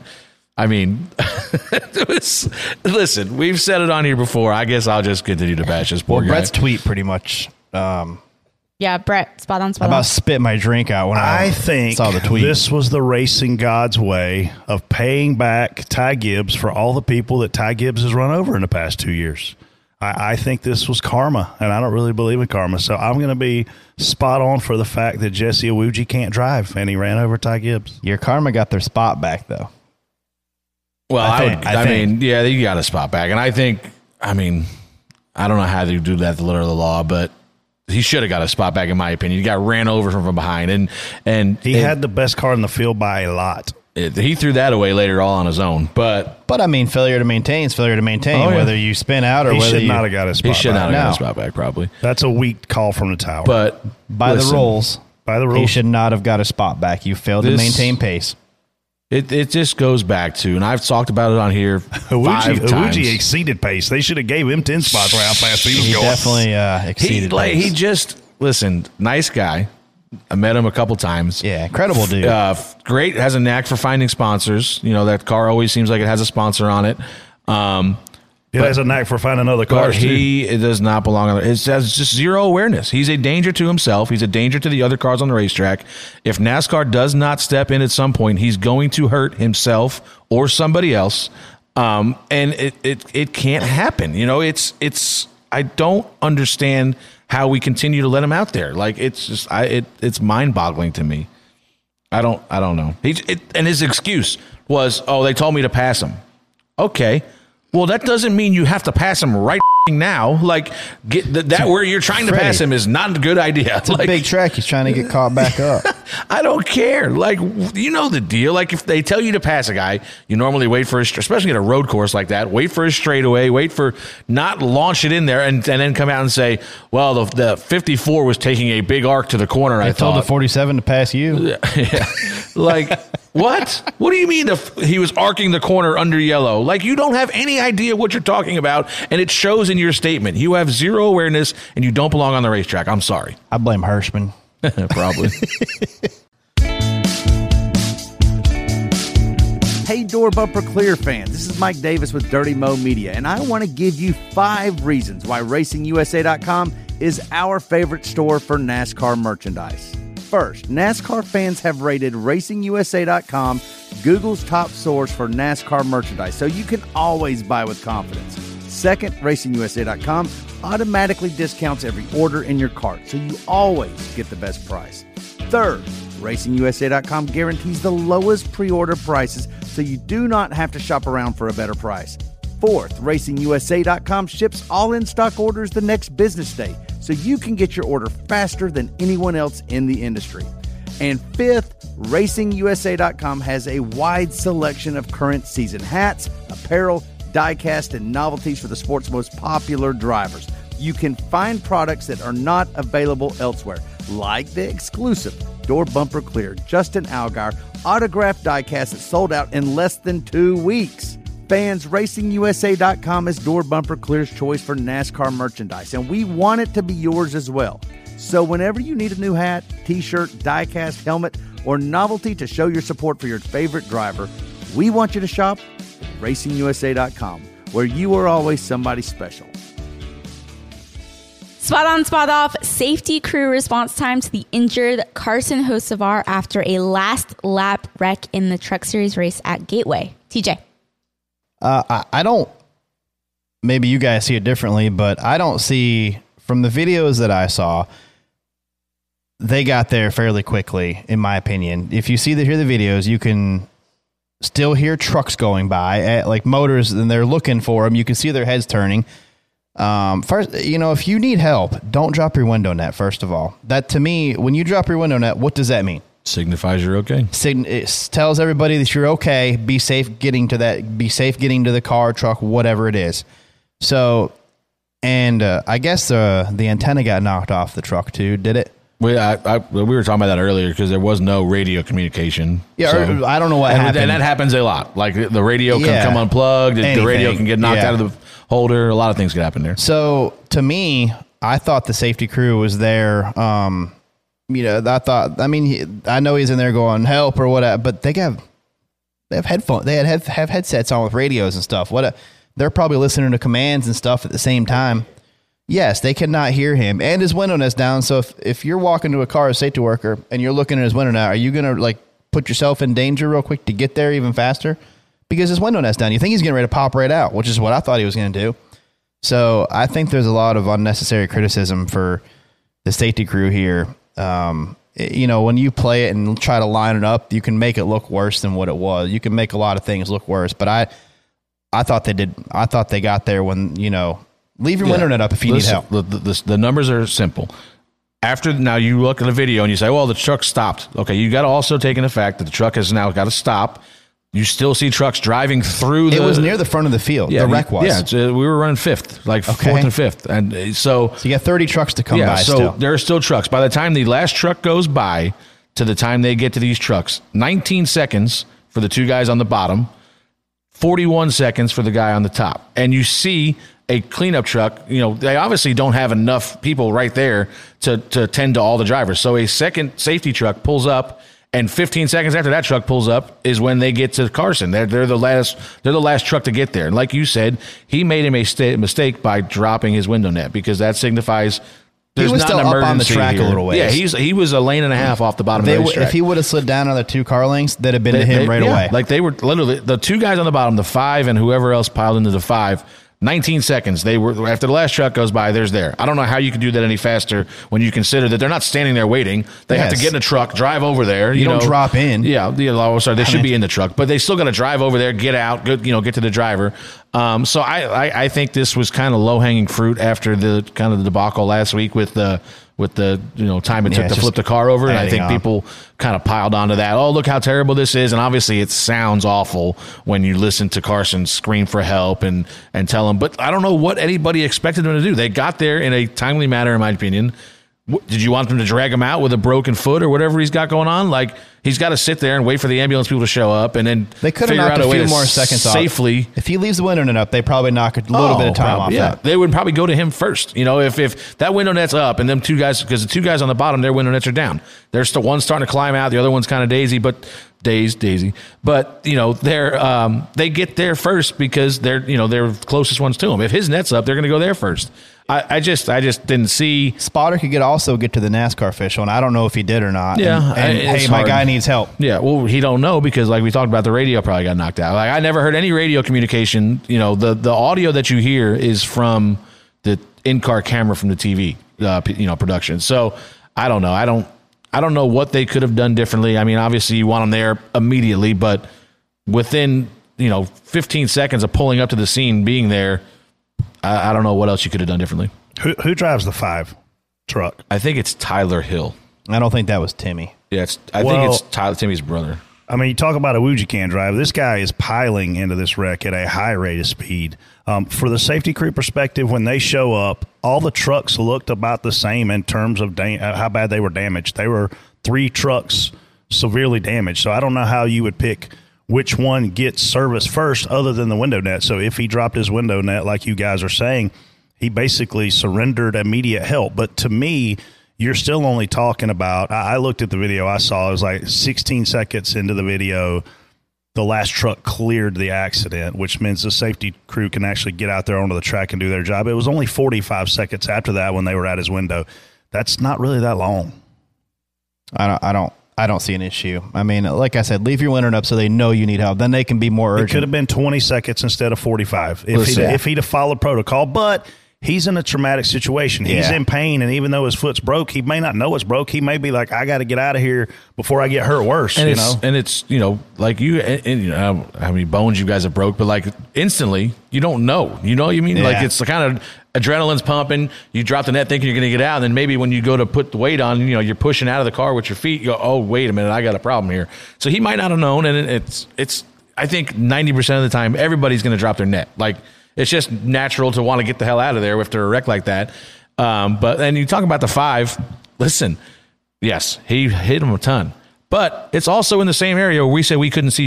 True. So it's possible Yeah. that they might not have seen that wreck. You know what I mean? So So who's that on? I don't know. You know, the, the, It's on whoever it's said okay to that spotter stand. Whoever put that damn screen over there in the middle of one and two. I was watching on TV. I could see fine, but had I been on the spotter stand, you're right. I might not have seen anything. you know how sometimes are, and I'm not, you know, I'm not, you know, it's whatever Tyler saw. If that was Tyler, then you know, you make a quick decision when there's a wreck and there's a car sliding down, and sometimes it doesn't work out, and you're not. I mean, obviously he wasn't trying to hit him, but sometimes you speed up and, And try to get by a car to get this coming down. I mean, it's a green white checker restart and there's going to be a lot of guys around and a lot of times something like that happens where i mean this has probably happened to 90% of the people on the highway the car in front of you is driving ahead you know you're following a guy in front of you all of a sudden he darts out of line because there's something stopped or something in the road in front of him and now you have to react late to it you know it's, so he might not have seen he might have been looking it's a restart it was a green white checker so he's probably up you know on somebody's bumper into one Yeah. that guy darts a certain way and Oh, oh, boom, there's, there's a there's a truck. truck sitting there Yeah. you know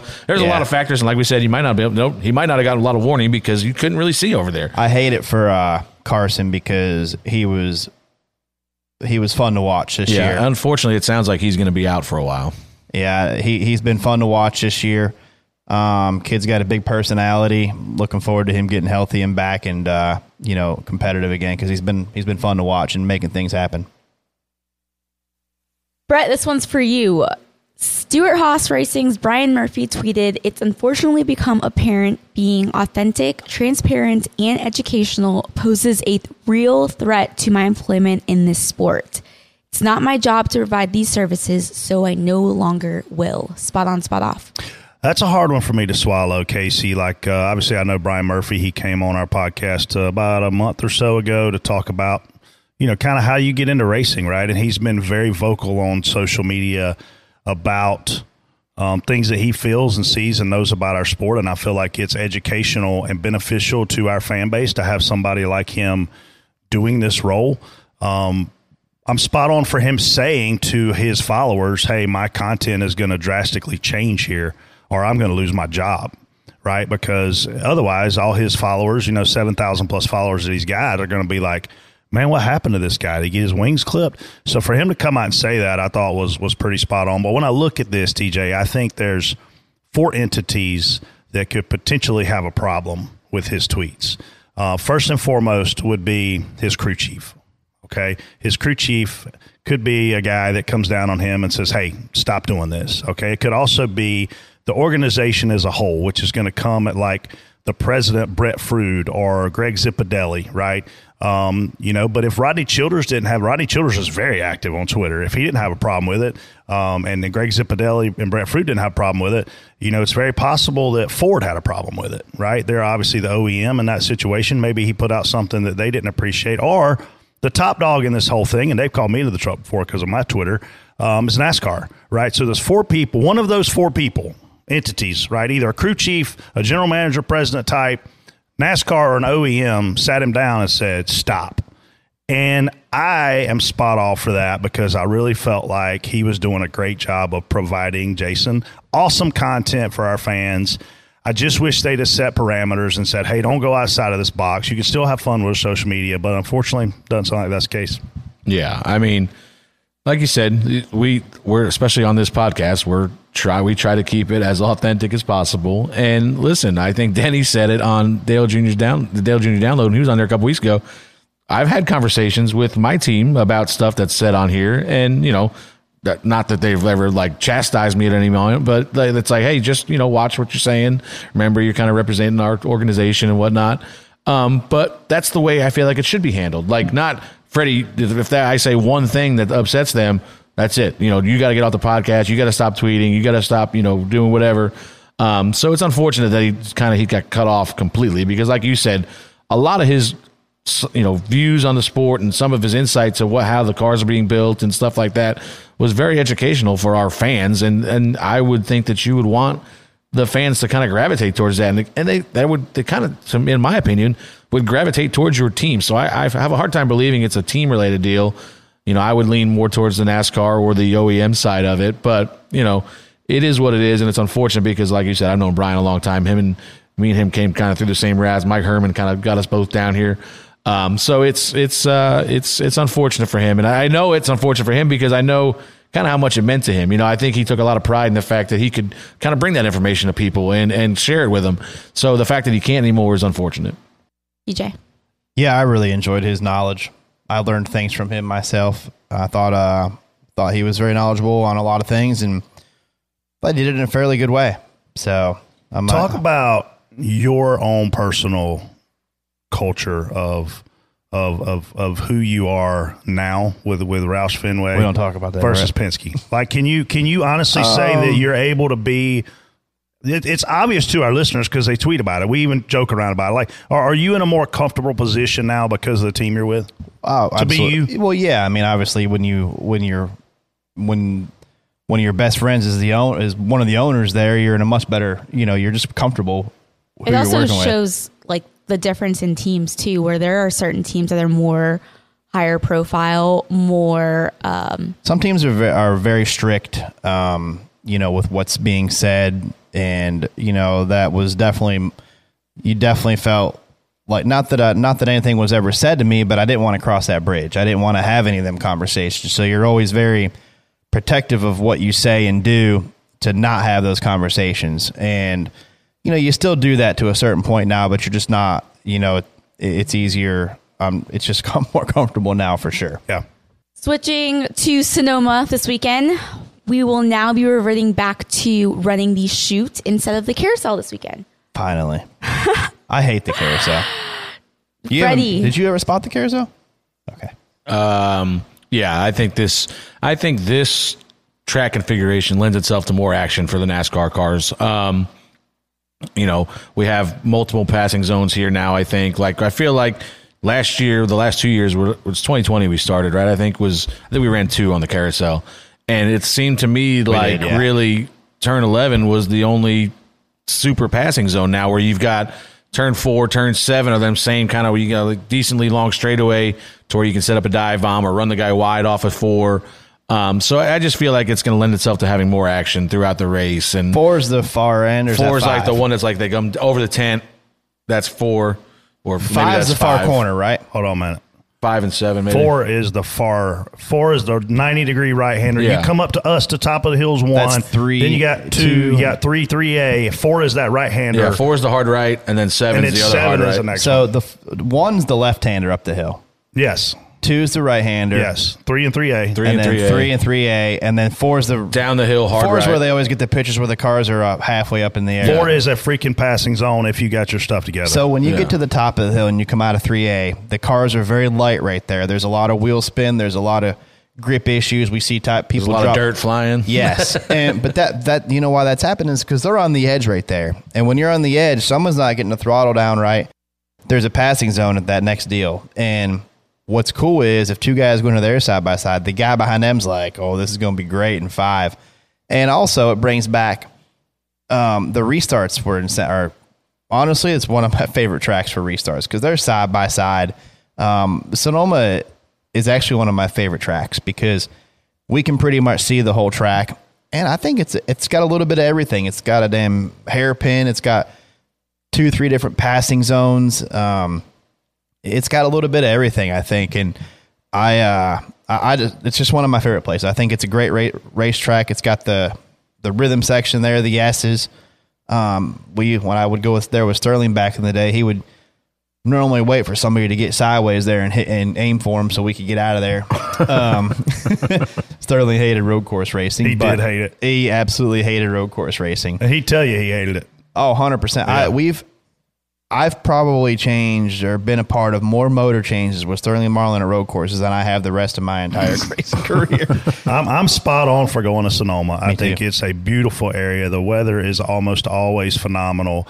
I am also spot on for this change back to what we need to be running for the NASCAR track.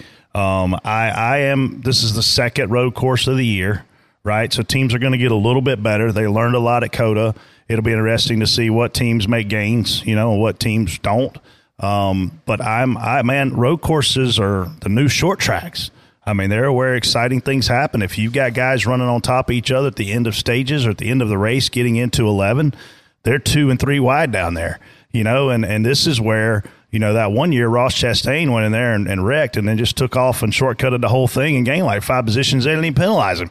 So, um, it, it, but I mean, my point of that is officiating is going to be a big deal. We talk a lot about officiating on this show. It's part of our game, it's part of our sport. So, um, a lot of pressure on the booth this weekend to make all the right calls. You weren't doing the truck race, were you? I was watching the truck race. For the we actually had a guy screw the chews up and was going to serve a penalty for it. Good. Remember that? Oh yeah, and lap down truck. yeah, no, he yeah he He was a lap down there. He didn't move all the way to the back. It's a 33 truck. What are you talking about? I think it's yeah he, they give him they were going to give him a Give drive through for pass-through screwing penalty, the crew screwing the chews up, which Screwing the pooch. Is that what you said? basically. Um, hey, one thing we didn't talk about is the race length at Gateway. I said it was spot on. Yeah. Two. I, oh, I didn't hear you say Yeah. the race length. Yeah. so Three it hours, through just over three hours. Perfect. Like it was packed 300 mile races. it was packed with action the whole time, and it didn't feel too long, and it didn't feel too short. Sonoma's another one I usually love there. Race Yeah. distance yeah. as well. Yeah. Well, lucky for you guys, Adam Stern announced that we will be back at Gateway next year. That's good. Awesome. We knew that was coming. um, I couldn't have guessed. yeah. The what the one thing about the good thing about Sonoma going back to this configuration, less spotters. At least for me, I'm only bringing one other guy. Yeah, Last year we one. had three. You know, so three total. So I forgot that we need extra spotters. So you just said that. But the good news is Chris Rice is on top of it. I'm sure he I is. hope, I, I hope I get Lenny. Lenny's my favorite guy to be my Oh, second Who's, spotter. what's the what's the bus driver's name?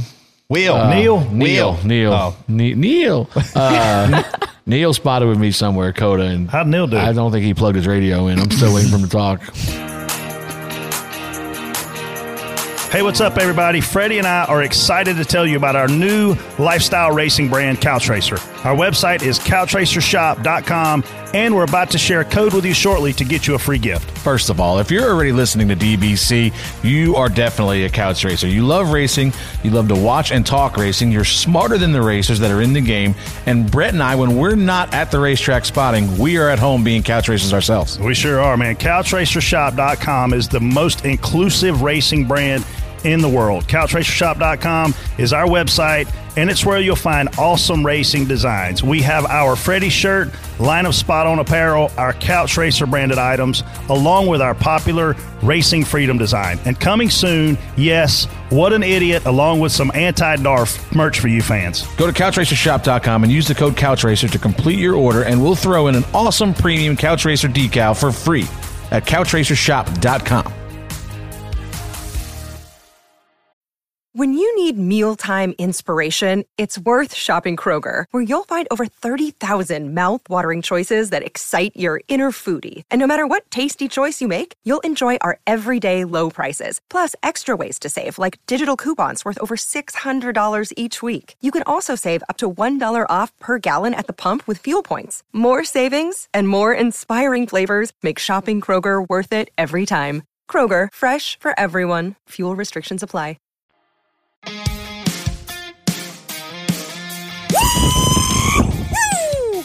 Engine, engine number nine. I tell you, if they don't hurry up and fix this track, I'm gonna run out of beer and cigarettes. Okay, so TJ, look at the date all the time. Well, let me tell you this date. Hey, Freddie, just letting you know we got the beige GMC out in the parking lot in case you want to have Bubba come out and hit us like you said everything else on the track. So Hey now, Jason, got a message for you. Get out of Diller's ass. Reaction Theater starts now.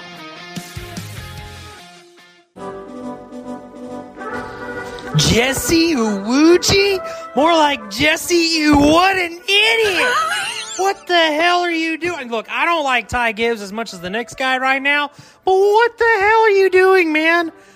Oh my god, that is top notch stupidity. And uh, if he ain't Brett Griffin's what an idiot, I'm going to be severely disappointed. That's a long list. I know you guys are a bunch of Denny Hamlin simps, but uh, he needs to be black flagged. That's that's just absolutely ridiculous. Ross bumped him. He bumped him. This is NASCAR. We allow bumping. What he's doing is ten times worse. He should be parked, or Ross just needs to put him in the fing fence and end him for good.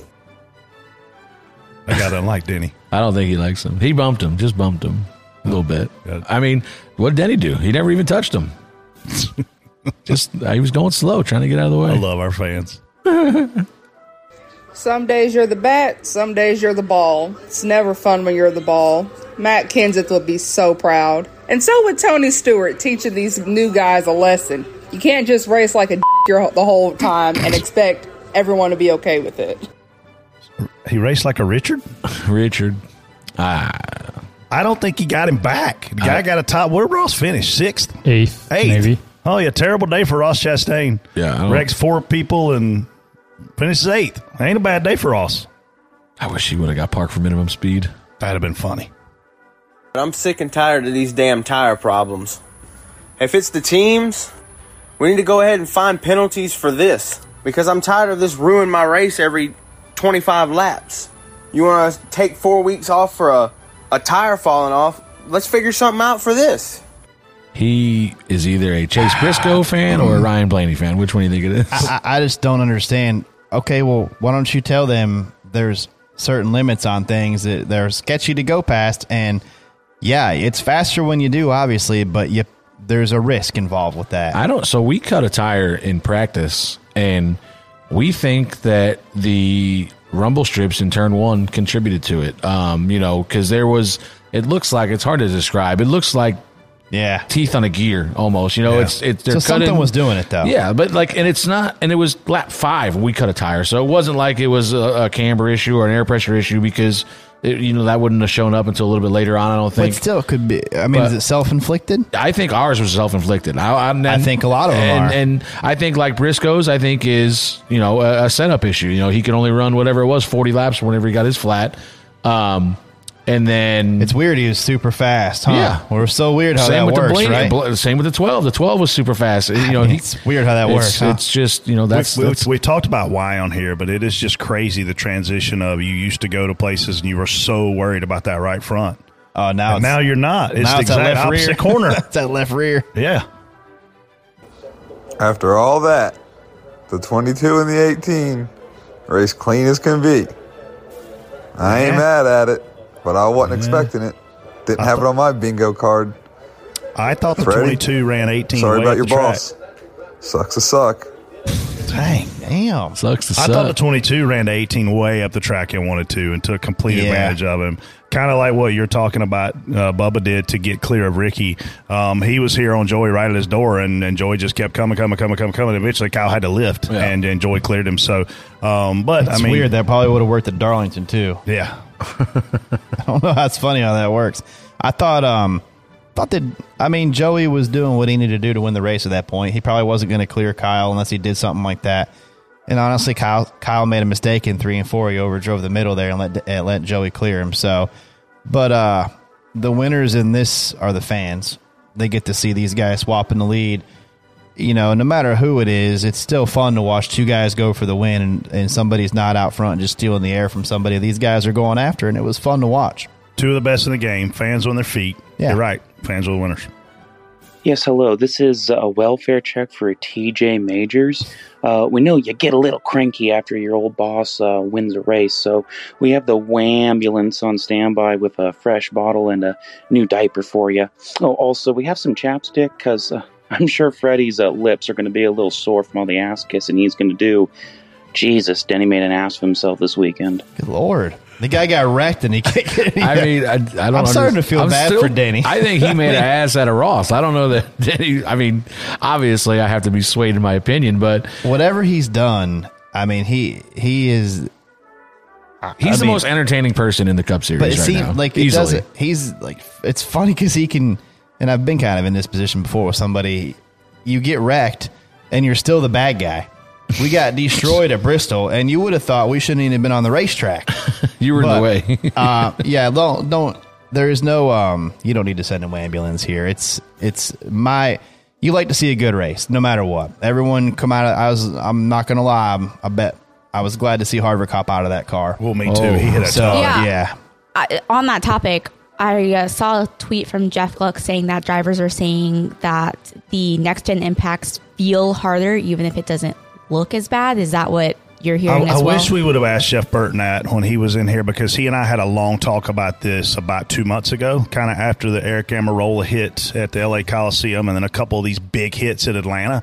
And what I was told is that these cars, for whatever reason, when they hit the wall, with a small impact, the wall doesn't move enough to dissipate the energy, and the driver gets Absorbs the it. majority of the force of the hit. So those those some of those small hits are massive inside the car because everything that the, the energy wise the driver's feeling it when it hits hard enough to actually move the wall compared to the old car this car is safer so the the small medium hits are hurting the most um, but like when they when, when they show the, the data on backing the car in like the the energy is terrible for the driver it's a massive hit but they see no injuries coming from that style of hit. So um, again, this is just information that I've been told is not scientific stuff that I've personally seen. But yeah, I mean that Harvick hit. Oh, That was I- not, that was not a small medium. No, hit. I was like, oh. When I saw that hit, I was like, oh, that hurt. It that looked hurt to me. me. It looked to me like something like right front caliper blew out or something. Because getting into one, getting into three, you saw Just a puff of black smoke, and then it looked like the rear brakes were locked up. So it looked like he almost blew something in the front, and, and the rear brakes locked up and spun him out. But man, he was just along for the ride. and He hit a ton. I was glad to see him hop out of there. I mean, I saw him walk in the air. I saw him walk by me at the airport, and he was fine. So um, I'm sure he's sore today, but I was glad to see him get out of there. And, uh, so Moving yeah, on to the next one. What the is going on? Michael McDowell's in the lead. Cody Ware is running in the top 15. Denny's driving like George Jones. What the is going on? dude, he's good. Oh, he's the best. How do we So meet this guy? He was at somewhere. God, I that's forget where he was, and I didn't get a chance to see him. literally had, like, Martinsville, two- maybe. Had two or three sentences in it. It was good. It's Maybe I'll best. to come play for the Sweet in Bristol. Yeah, Yeah, get that'd be Jeb to come perfect. play. That'd be awesome. We line that up. Would be great. Please, Jeb Burton, my sister thinks she probably still thinks it. Hopefully by now she's figured it out. It's not Depends Jeb on how Burton. many fireballs she's had. That's true. so Denny was going to wreck the dog food out of He's gonna. He was not gonna yesterday. He's gonna somewhere down the road. that. The that- you know food. what? I'm pissed off. He did not use that term. Why did he not key up? I don't think say it? anybody's gonna use that one again for a while. Oh, uh, send us a song, a message, or whatever you'd like on Door Bumper Clear. Go to anchor.fm slash Door Bumper Clear and click the message icon. We will keep playing the best ones on the show. OfferPad question of the week. Let's move on to OfferPad question of the week. If your wife wanted to add a new feature to your home, what would she add and why? I know what Brett's answer oh, Yeah, is. Another, Right, another is house it? out back. Guest house out back for me to get the out of the primary house. That's what. I like it. Same, probably. Ready? Uh, my wife would have had a guest home at Brett's house for me to get the hell off the property. Probably. Uh, yeah, I don't know what Megan would want. She'd probably want a pool at Brett's. At Brett's, not at your yeah, not my house. Go get a cash offer on your home today with our presenting sponsor, OfferPad.com. It's time for us to get into our favorite Xfinity X5 more than fast moments from the week. Whether you're behind the wheel or online, speed isn't the only thing you need. So tell us what were your more than fast moments this week, TJ. Uh, you know, I gotta give my more than fast moment to a guy. This is, I don't know where what position he exactly ended up in, but I thought he was competitive all day and hung right around. He led a little bit and hung right around that top five. This is gonna be surprising, but I'm gonna give it to Erik Jones. I, thought he's, I thought he was going to have a chance to win at one point. I, I did too. He was quietly hanging out right in the right area. So, and, and not many, not many probably noticed it, but I'm gonna give Derek Jones. Ready? Uh, my Xfinity X5 more than fast moment's going to go to the 22. Um, had the race in control, lost the lead on the second to last restart, came back on the last restart to kind of outrun Kyle, outduel him, if you will. Kind of won the dogfight there, took his lane away, and then just drove back by him in three and four. So I'll give mine to Joey Logano. I got to go Xfinity X5 more than fast moment to AJ Allmendinger. I mean, to bring that Nutrien Ag Solutions Chevrolet back as quick as he did from all the deficits he put himself into. Holy cow. And I still think. I still think it's one of the biggest comeback wins ever by a driver to pull that off. So, congrats to AJ. Uh, I got on the plane yesterday with him, and I was like, "Man, I didn't know whether to text you that night and congratulate you. I was scared you were sleeping, or this morning." And he's like, "Dude, I'm so tired and dehydrated. I just want to go home and get some rest." But uh, props to those guys, man. Kaulig Racing and Xfinity Series at road courses and plate tracks, they're on fire. Here on Door Bumper Clear, being more than fast is a way of life. Thankfully, there's plenty of weekly action for our Xfinity X5 More Than Fast moments. You know what else is more than fast? Xfinity X5. With the speed for all your devices, you also get the reliability and security that keeps your crew connected and protected. With Xfinity X5, you can do more of what you love with faster internet and a powerful and secure connection. Follow at Xfinity Racing on Twitter for even more Xfinity X5 More Than Fast moments. And Casey, don't forget to vote for your favorites. Thank you to Xfinity, proud premier partner of NASCAR.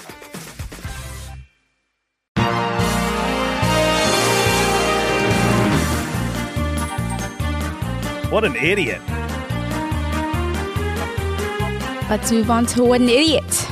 Brett, who's the go to? I don't even know what to do right here. Do you need to like rank them? Well, I hate to give out the honorable mentions, and obviously, whoever said okay to the spotter stand wins. What an idiot for the whole show, not just for this segment, but for this segment. Two weeks in a row, I got to give it to my friend Freddie Kraft. Derek Kraus, had he picked the bottom, would have won the truck race. He opted to not take the front row, to not be on the bottom, and it was heartbreaking for me. I was sitting in the bar throwing beers at the TV because Derek Kraus gave up the front row. Derek Kraus would not have won the truck race if he chose the bottom. Derek Kraus would have been probably the same spot or wrecked if he chose the bottom. Of course, you're going to say that. Well, hey, listen, that's the I, The whole I- top I row tweeted checked up and stopped. Yeah, because Derek had him jacked up. Why not just go hammer down? I, I don't know why he couldn't go, but I know that we tried it twice and we couldn't go. I, this is the thing. The more that these guys and these games get played all the time, they watch each other going into the restart zone and they start slowing down. When you slow down and go late, every when you hit that restart zone, every foot that you go into that restart zone is You giving, lose an advantage. You're giving up you're advantage. losing more of an advantage. The more and you're packing everybody up right with you. You're actually giving him a chance to get the guy behind him to push him just right, even better. Stop screwing around. Just go. The, So- the the thought process was I could take you right through it. We had two opportunities to restart on the bottom earlier in that race. Not not long before that either. You know, maybe 10, 15, 20 laps before that, whatever it was.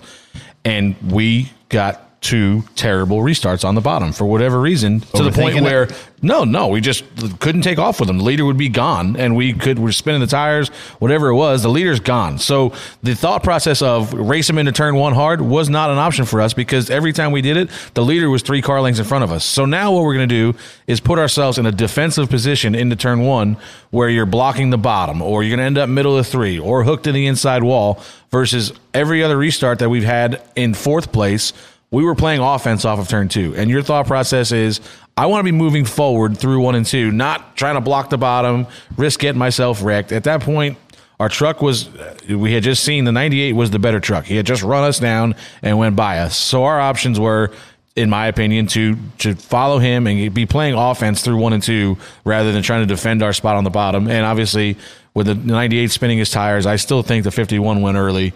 Um, but you know, it is what it is. And and listen, hindsight. 98 started on the top. 98 took the top. He was the leader. Yeah, And you took the top behind him? took or? the top behind him. Yeah.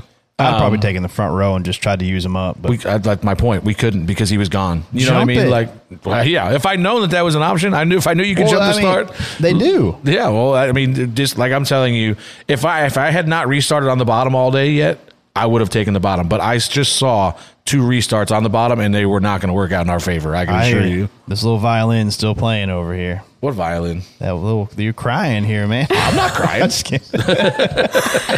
That's like four minutes of explanation right there. Um, Well, I'm just taking you through it. You mad, bro? Um, no, I am mad. I am mad because we were damn leading the race with five to go and didn't win. I was throwing Uh, beers in too, and I got to start running you down.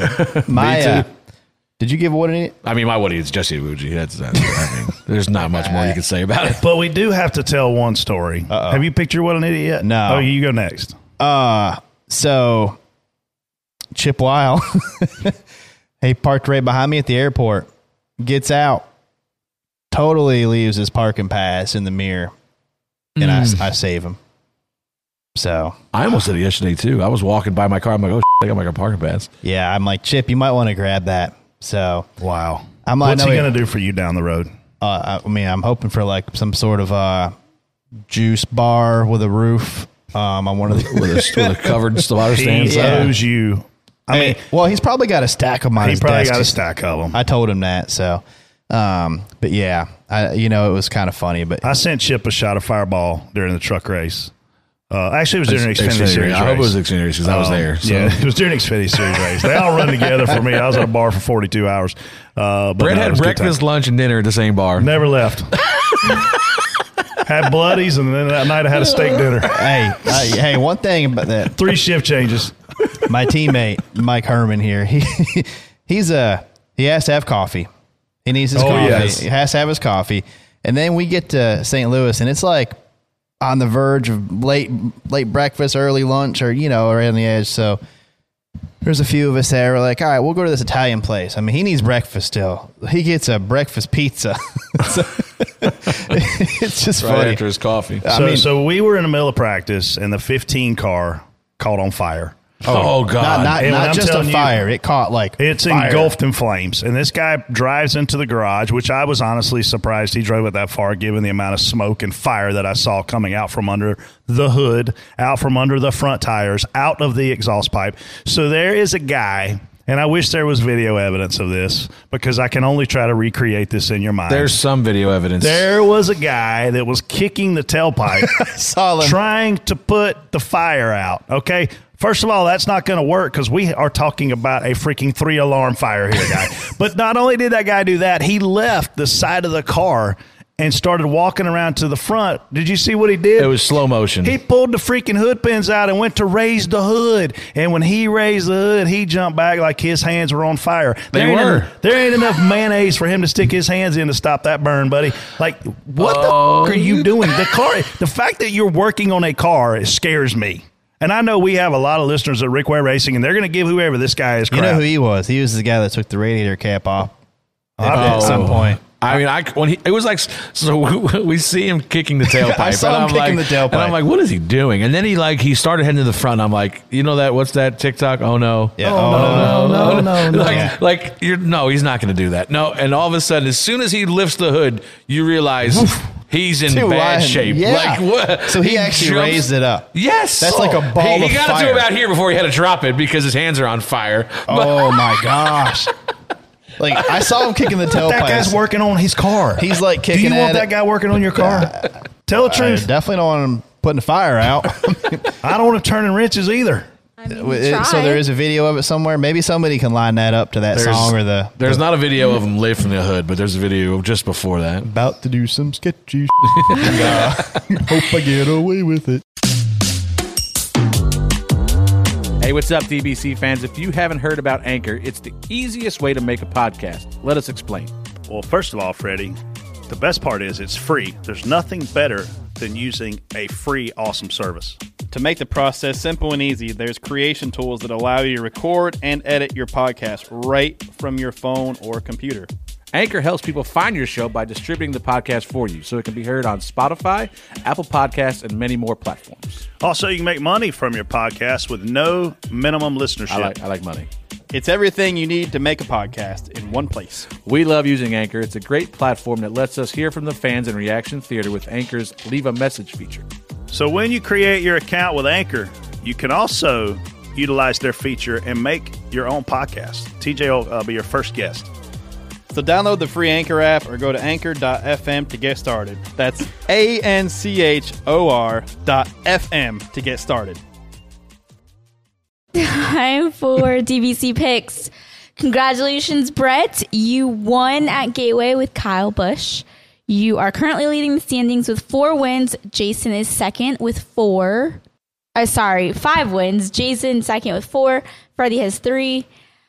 TJ and I both have two. I think we found um, the weak spot for the Chevys.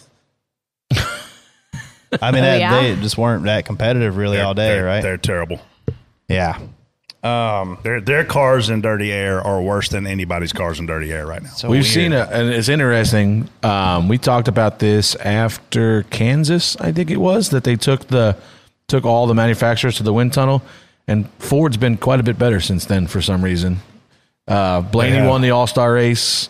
Um, you know they were they were they were all fast here. I this wonder. week. I mean, I haven't. Normally, they announce things when they change Yeah, things normally, or whatever. but I'm just it's been listen. They Wait. were not good, and then they did that wind tunnel Th- test, and now they've been better. Two Chevrolets that are fast week in and week out. It's Ross Chastain and Tyler Reddick. Yeah. And the other ones will hit Larson's or miss been- something. Yeah, Larson's Hendrick will pretty hit or miss something. Yeah, but I mean, not like Kyle Not- Larson. Not like last year when the cars were. Chevrolets in dirty air are awful right now.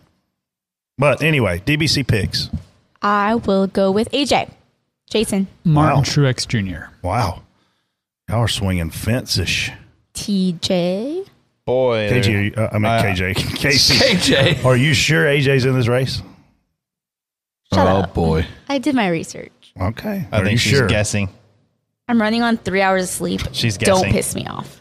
Oh, TJ. okay then. Um, I'm gonna go with Cindric. God dang it. I thought I was going to slide one in on you right there. Michael McDowell. And you just took the other one. Now Brent's laying up. He's laying up no, now. the problem is there's four road courses left before the playoff starts. Well, you're See, set up y'all just then, took all the road course guys because I won last week. All right, so I'm going to swing for the fence because I ain't laying up. I'm going to go with a guy that's coming off the win. Give me Joey Logano. Fair.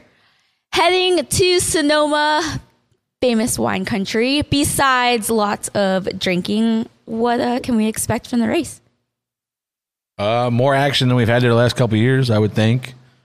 Um, yeah, I just love going out here. Ernie's Tin Bar. Ernie's Tin if you're Roof. a fan and you're listening to this show, I highly recommend you go to Ernie's Tin Bar. Every um, every NASCAR guy that gets a chance to swing by and have a beer there is going to do that. There's no cell phones allowed, and if you pull it out, you have to buy a round of drinks for the whole bar. It is in the back of a legitimate service station. Really cool atmosphere, and there's a lot of cool dive places out there um, around Sonoma, uh, around Napa County. If you pull your phone out, If you pull your phone out, you buy everybody around, right? Yes. and they scream we- at you and embarrass you. Can we do that on this show? Well- because that's where all my notes are. I'm Yeah. only as smart as my phone. Remember, I Google everything. Yeah, and here's the deal: we don't ever turn our camera on to check ourselves. We know what that's going to say. We know what that's going to do. Casey, you're so naturally beautiful. You don't need to do that Her yourself. phone must, must not be working today. Thank don't you. Again, three hours of sleep. I made it to the show on time. I'm kidding, no thanks Casey. to You you. look cute. You don't want to. I mean, you could call Brett out right now if you want.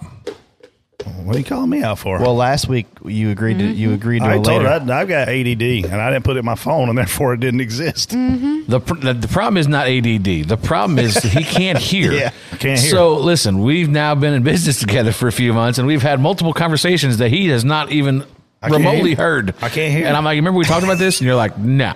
So I'm like, whatever okay. whatever listeners I talked to at the track last night, and I was talking about Brett, it's all true. Yes, It's All always of it. true. Well, thank you all for listening. Don't forget to watch us on MAV TV. Big guest, uh, big guest next week. I don't even know on who here. it is. Who is it?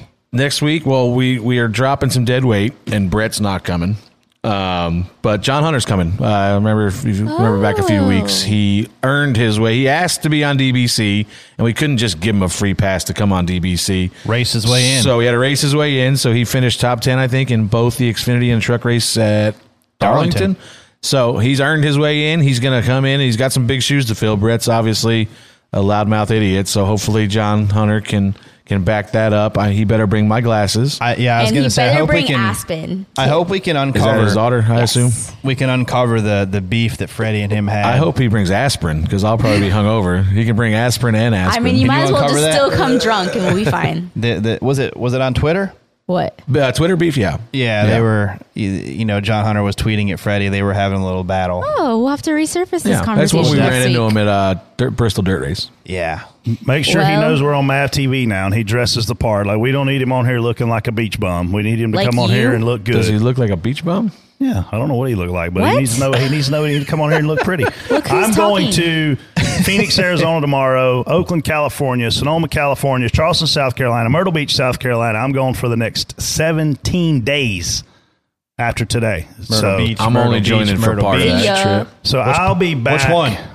I'm going to Charleston and Myrtle Beach. I'll be back and in Nashville and obviously on the show for the Monday after the race in Music City, which One- I can't wait for, by the way. I, I love know, me some I'm Nashville. One good too. thing about uh, the Bristol Suite appearance is that um, Freddie will tell Columbia story. the Columbia story. You he might know. have another story gotta- after Myrtle It's Beach. It's got to sell out. If it doesn't sell out, they, they can't get the story. Saturday, September 17th, the Bristol Motor Speedway Dirty Mo Media Ultimate Experience. We had multiple people in the Charlotte Dirty. There was the funny story about the one guy. Uh, did we tell it on here last week? I can't remember. But the one guy said, "You know, you guys need to do this in Bristol."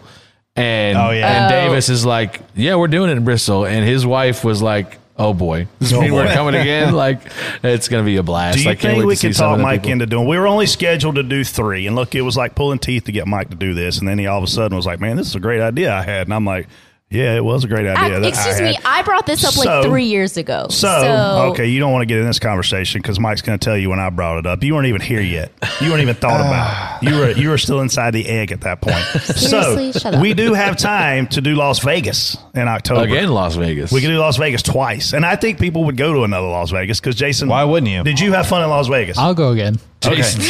I want to. I want to go and not have to spot. Just just party in the suite all weekend. Yeah, exactly. We need to do this uh, like in the off season. I want to. Yeah, like, let's have an off-season We need party. a chili, like We a could chili do a bowl, li- uh, a a chili chili- bowl chil- dirty I mo like it. experience, I like it. and then I could be. Then then they can get all kind of stories. But there's no suites or anything there. We need somewhere. They where, got uh, they got They have sweets. does there even need to be a race? I mean, can we not just pick a the, weekend? C- the CBI trailer could I'm be our telling you, suite. Right now, Megan went to the Chili Bowl this year and was there for four days and had no idea there was a racetrack there until Saturday night when she finally True made that. it to the grandstands. Look that. All right. Well, don't forget buy your tickets for the Journey Mo Media Experience at Bristol. Listen to or watch the show on Thursday, MAV TV, 7 p.m. Eastern, and send us some comments, likes, tweets. You know the drill. Have a good week. We out. Holla. Word. Thanks. This is a production of Dirty Mo Media. Check out Dirty Mo Media. YouTube, Twitter, Facebook, and Instagram. Dirty Mo. Dirty Mo. Dirty Mo.